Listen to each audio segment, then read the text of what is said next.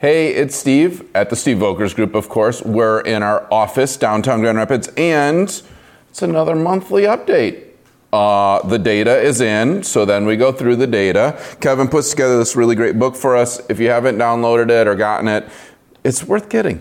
Um, I think it's worth getting. And I know the data is not for everyone. It's for some people, but not for all. But eh, hopefully, recording and putting a video out, you take a couple minutes to think about what's going on. So, this is our monthly update. We do it every month. It is for August, we're talking about, but obviously it's in arrears. So, all the data is July's data and past. So, we have seen a pattern, right? Um, and I want to get a little bit off of the topic of the pattern a little bit more on what you could do based on the data, right? So I feel like a broken record lately, Kevin, with the data, right? Which it's how do you understand what to do, right? If you're the buyer or you're a seller, how should you take the data? So the broken sort of record is even more broken this month. Kevin was pretty shocked when he did the data uh, this past week. So we are down in residential sales. Uh, over last month 27%, right? So uh, July is always an interesting month, right? Where people are uh, taking off in June to do summer. We like to binge summer. I'm still in my summer t shirt because it's August, and even though school starts in like two weeks, some people even next week, uh, it's still summer around West Michigan, so we don't really see the fall market start until this time, end of August, going into um, into the rest of the year. But ultimately, that June becomes very slow, and then you see July as not as many sales. That's very normal. But to see 27% down, that is not normal, right? The other thing would be uh, the five year average is 28% down in unit sales, and then closed transaction uh, month to date is down 22%. We have been trending at like 12 to 14%, so that's a, a pretty significant dumping, right, of, of units um, that have not sold. Um, year to date, closed transactions are 16% off this time last year. Um, but there are two measurements um, that are here that I'd like to talk about, and that, that really are three, three major topics of, okay, we talk about down, things being down, but then people are like, but why are housing prices going up? Why are we still seeing uh, prices be more than what they should be, right? Or what we think there should be. When is the crash coming? When are prices coming down? When are bargains going to be out there? Um, and it seems as though a lot of people have been waiting for two things. One, for pricing to stabilize or not to go up, and interest rates to go down. Both have not occurred. And they haven't all year. So anybody that called me in January and February and March and didn't get a house because there's multiple offers and said, well, we'll just wait for the end of the year for rates to go down. And I know there's a lot of lenders predicting that rates could go down a percent or two, but they're up to almost 7% this week, right? So it's like, okay, like it's great to say that rates might come down a percent or so, but they've gone up a percent or so, right? So if they come down a percent, they're the same as what they were at the beginning of this year. They really have not come down. They've come down off of the middle of the year, but not come down off the year. So um, be careful on always thinking about like what could be instead of what is now, right? So um, ultimately, dollar volume is 7% down, but we have been 10, 11, 11% down. Volume is the amount of money, right? Not the amount of transactions. So we're down a lot of transactions, but actually the volume amount is up, right? Which means prices continue to rise. And all of a sudden, even though we're 27% down from last month, the price of those sales were so much higher that it actually pushed the market up. So that's where the differentiation is coming from. If you're waiting for the market, so far the rolling 12 month average, so since 12 months ago to now, the median sale price is up 8%. So as you're waiting for a half percent or a percent better on your interest rate, you lost eight Saving one, you lost eight. So that's seven. If I do the math right, one minus eight is seven. So in the waiting game of prices to stabilize or rates to come down, you lost. Uh, uh, like, I think you're smart. Most of you are, are almost too smart, right? You're trying to outsmart what is here in the data. Um, and not listening maybe to me or other professionals that say, this is where we're at, this is where we're going. Um, and not looking at the micro of West Michigan, right? Maybe if you look in Vegas or in Phoenix or other areas where there's mega builders putting up hundreds and hundreds of homes at a time, maybe they're stabilizing or going down. But West Michigan, we're not building enough. There's not creation of, of, of space enough. There's not new condos going up at the rate of which sort of household formation is occurring, right? So we're 7%, right? And then what was the other one that was interesting? I got a couple here. We're still 103%. So uh, the list price plus 3% is your average again, right? So there's plenty that are well above that. Um, and then um, new listings is down 26% since last year in July. So again, why are values going up? We've been talking about this. It's inventory. It's straight up, it's still inventory, right? What happened to the lead up to this moment was an inventory crisis since COVID, but then we had an interest rate crisis, right? The interest rates were so low that there were more buyers in the market to afford all the housing. So we had an inventory issue this whole time. Now we have it. Now we don't have an interest rate issue. We have an inventory issue still. The, the, the, the balance has not come back yet. And it's going to take a year or two, I think, for that balance to come back, for people to need to sell and buyers to be able to afford that median. But it continues to to, to create a bigger separation. So prices continue to rise with no inventory, and interest rates are either stabilizing or continuing. So every month you wait is month is money you're losing. It just is. Like there's no two ways about it. Every month you think I'll save more money in my account, put more down, you lost probably more than you saved, right? Um, every month you wait for the house to stabilize or for a deal to come up. If you had just bought the nice house that you looked at at a good value, you would have actually made 8%, right? Like you would have made the money that you thought a good deal was, right? So now when you're looking at a $300,000 house, at the beginning of the year, it was a 275 house, right? That's what the data shows us. So it, right now, it looked like a good deal if it was listed for 275, which you could have just bought it for 275 four months ago or five months ago, right? So you've lost those dollars. Okay, so what does that mean? How could you handle this, right? So everything's down but volume and interest rates, right? Which means that prices are going to continue to go up. I got all really good sticky notes today, Kev.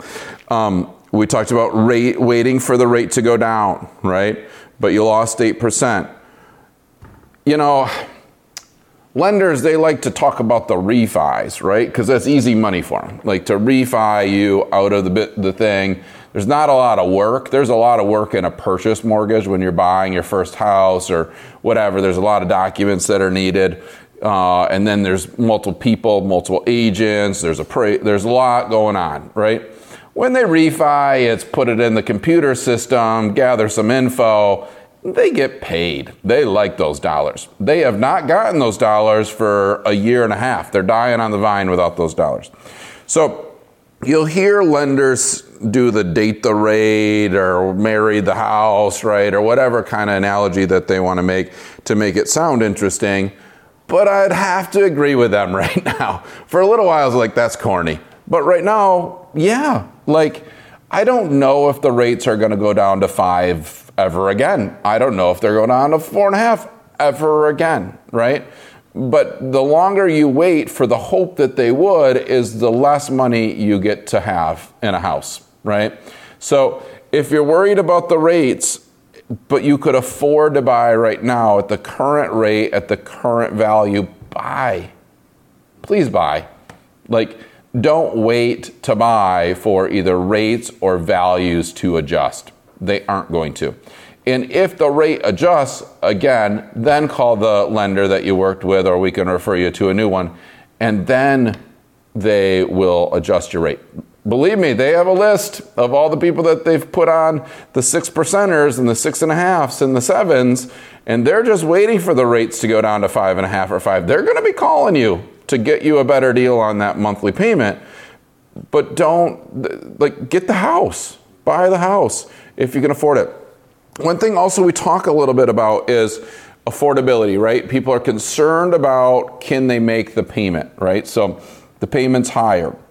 Um, one thing to consider, which we've helped clients when you do the math, right, is okay, well, we have 10% to put down on the house, right? What is the 10% payment? What is the 5% payment? How much is the difference between 5 and 10%? So on a $300,000 house, obviously 10% is $30,000, right? 5% down conventional is uh, is 15. So you're saving 15 if you don't put that down. How many monthly payments could you make up the difference of the payment of the 10% down to the 5% down? Right? And what I normally find is if people were to take the $15,000, put it in a savings account for the rainy day funds, don't drain their accounts, put it in the rainy day funds. If they can't make the 5% payment and they need a little help, well, they have $15,000, right? That usually would last them two or three years of making up the difference in that monthly payment. But then they have an emergency fund. So we've helped a lot of people think through how do you use your money to buy the house now and make a wise investment to also be able to secure the house and help with the, the anxiety of the monthly budget, right? We all have that. I bought a new house and right now it's like, do I really want to spend money on landscaping or can I just hoss it myself? You know, that's still a debate in my house right now. Um, I'm winning because I'm just going after the landscaping myself right now. But the monthly budget is always the thing that people are concerned about. So, if the monthly budget is stopping you from buying the house, like if you're looking at housing, maybe you did an online application or you did the Zillow and, and you did some kind of calculator and you're like, that's too expensive for me, just call us. You don't even have to call the lender, right? Just call us and I'll help you with that math a little bit, and then we'll get you with the right lender that can help you secure the right financing for yourselves. I'm not a lender, I don't know all the back end, but I know a lot. We've been doing this for long enough, and every agent here at Steve Volkers Group would be able to help you figure that out um, to, to try to balance how much money do you have and how could you use it wisely? We don't usually say how much are you going to put down. We say how much cash do you have to invest in a home.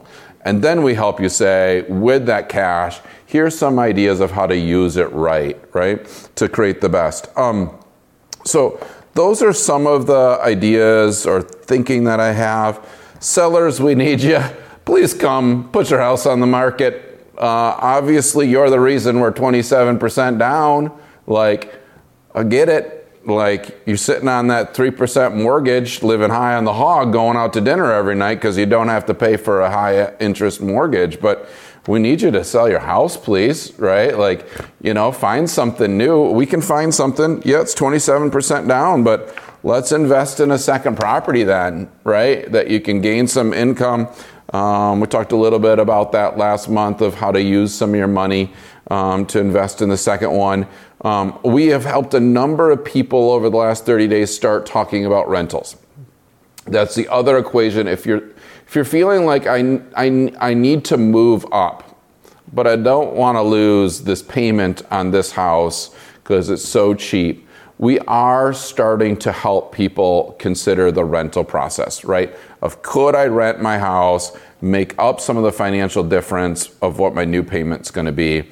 and then having a lease on it, you don't have to have that as an issue on your debt to income ratio. So if you put a lease on it, the bank does not include that payment as part of your debt, right? So all of a sudden you can buy something non contingent. You can keep that rented, even if you only rent it for six months or a year, and then you realize, yeah, that's not for me. Let's sell it now. Well, you've made 8% by holding it a year right? And you've made that cash flow. So um, we're more than willing to walk through that with you on the selling side of what would it look like instead of selling, be a buyer and be a renter or a landlord. Um, how, what process can we help you in that um, to do? So those are some thoughts. Got anything else, Kev, that you can think of that, that came to mind when you're going through it? Oh, it's a lot of good advice right there. So I would just take some time, um, call us. We like to meet up with you, right? Like our goal is not when can we sell you a house and how quickly. Sure, someone can call me today and we can write an offer and put it pending tomorrow. That that has happened many times. But I, I tell you, a lot of times it's it's three to six months where people will make that phone call now saying, Stephen Rachel or Paul or Ara, you name the agent here. We'd like to sit down and just have coffee or have a happy hour with you and talk about what our dreams and goals are for, for ourselves and where we'd like to go. And then we can help create a plan that might fit for you to create that dream. So we still believe in the American dream buying residential property, living in it, growing their value over time. I'm Steve Volkers, Steve Volkers Group, your monthly update for August. Thanks, guys. See ya.